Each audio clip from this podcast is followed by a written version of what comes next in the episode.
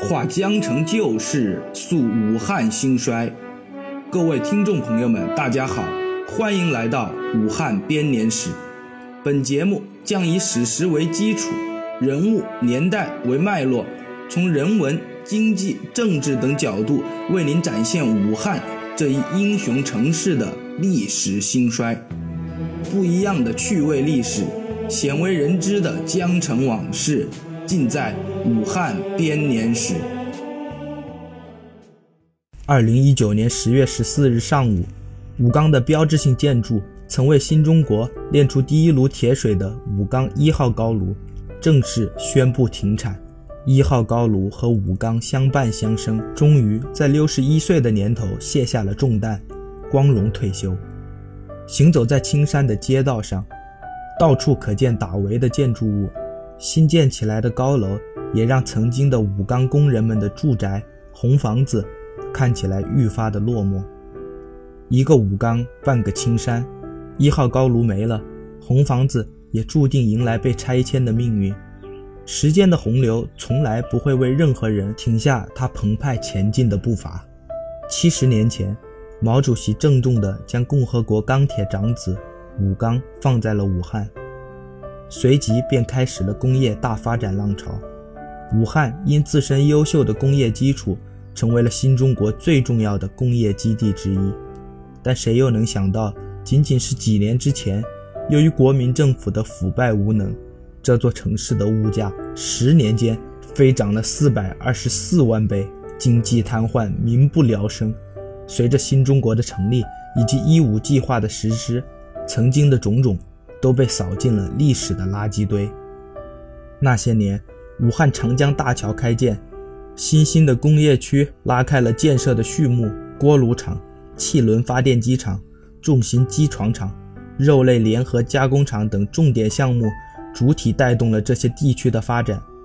武昌东湖一带的珞珈山、玉家山、南望山。桂子山一带，一批武汉大学、华中工业大学、华中师范大学为重点的高等院校的新建和扩建，使东湖四周迅速发展成为了新的科教区，武汉一片欣欣向荣的局面。可惜好景不长，随着改革开放的加深，市场经济的进一步推动，上世纪五十年代开始，武汉工业大发展终究是成为了计划经济时代的眼泪。人们突然发现，武汉只不过是一个继承了历史遗产、面对未来茫然无措的小孩。发展迟缓，城市规划杂乱，三镇的融合并不是那么完美。对比东边的上海、南边的深圳，武汉似乎没有了活力，就像溺水者，越挣扎越无力。于是，大批人口流向东南沿海。武汉引以为傲的大学生们，一个个都不愿意留在本地，他们要去上海，去深圳，那里是东方明珠，是中国之窗。随着人才与企业的出走，武汉的城市建设越发捉襟见肘。城市不建设就不能发展，发展不起来就留不住人才。武汉几乎走进了一个死胡同。到了九十年代。中央某领导来武汉视察，市长吹嘘武汉当年如何如何厉害，和大上海齐名，诗人称大武汉。领导在大街小巷视察一番后，勃然大怒，指着市长骂道：“什么大武汉，就一大县城。”于是，武汉大县城的名号就此背了下来。但事实上真的如此吗？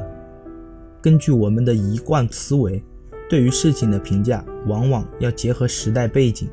历史从来都不是一蹴而就的，因此，我们找到了很多的公开资料，发现了一些常人忽视的信息。总结起来，改革开放后，武汉之所以跟不上趟，原因很简单，没钱。这个时候就会有人嗤之以鼻。武汉一直都是工业重镇，大型国企林立，没钱绝对不可能。但我想说的是，有时候赚得多不一定就等于钱多。一九八四年的中国工业产值数据显示，武汉的年工业产值位居全国第四，仅次于京津沪。但政府公开白皮书报告却显露了端倪。上世纪八十年代，武汉市对中央财政的贡献是仅次于上海，位居全国第二，为全国各计划单列城市之首。但地方财政积累却是倒数第一。在地方财政流程比例上，各直辖市和计列单化市一般为百分之三十到百分之五十，甚至更多，而武汉仅仅为百分之十六。同比沿海城市则享受着五年不上交、基数包干、递增包干等政策。曾经，武汉市经委的官员对《经济观察报》记者回忆道：“上世纪九十年代初期，武汉市政府。”一度想把对中央财政的上缴比例由百分之八十三下降到百分之八十二点五，为此，市里多位领导几经周折，却始终没能得到批准。所以说，武汉地方财政并不是没有收入，而是大量的收入上缴给了中央财政，导致自身结余有限，严重影响了城市建设。想要赚钱，就要先花钱，这个道理浅显易懂。说这些并非责怪谁，政策有纵深有重点，这是理所当然的。但对一个忍辱负重、顾全大局的同志满是讥讽，似乎就有失偏颇。时至新世纪初，武汉得到了中央的有限政策倾斜，从此便进入了大发展时期。武汉在时任市长阮成发的带领下决定转型。深圳是平地起高楼，没有顾虑。只管大胆前进。上海有中央扶持，又有深厚的商业基础，再加上沿海地利，发展起来自然迅速。但武汉的转型就相当艰难。作为内陆城市，横向对比，可以选择成都。浦东成功以后，有些城市一窝蜂的修新区，连郑州、成都这种长期要吃财政饭的地区，都花了血本修新区。两千万人口的成都。靠吞并减压才使 GDP 与武汉相当，每年交的税还不如从国家拿的转移支付多。一栋栋华丽幕墙包裹的百分之六十空置的盒子楼，掩盖了拥挤破烂如非洲一般的老城，掩盖了近千亿的负债。这是一种什么样的政绩观？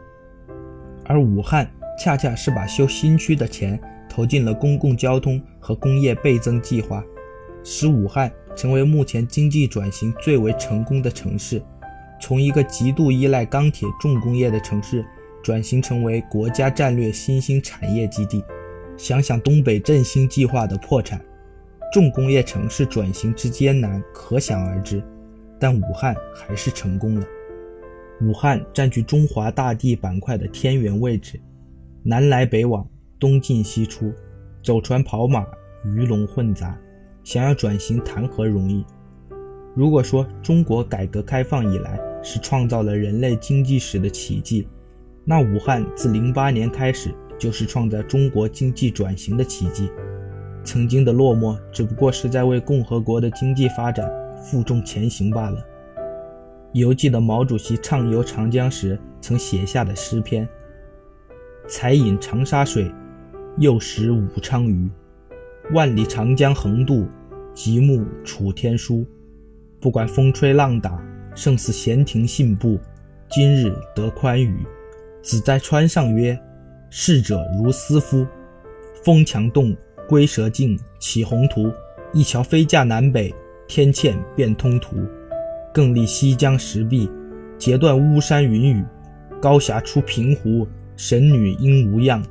当今世界书。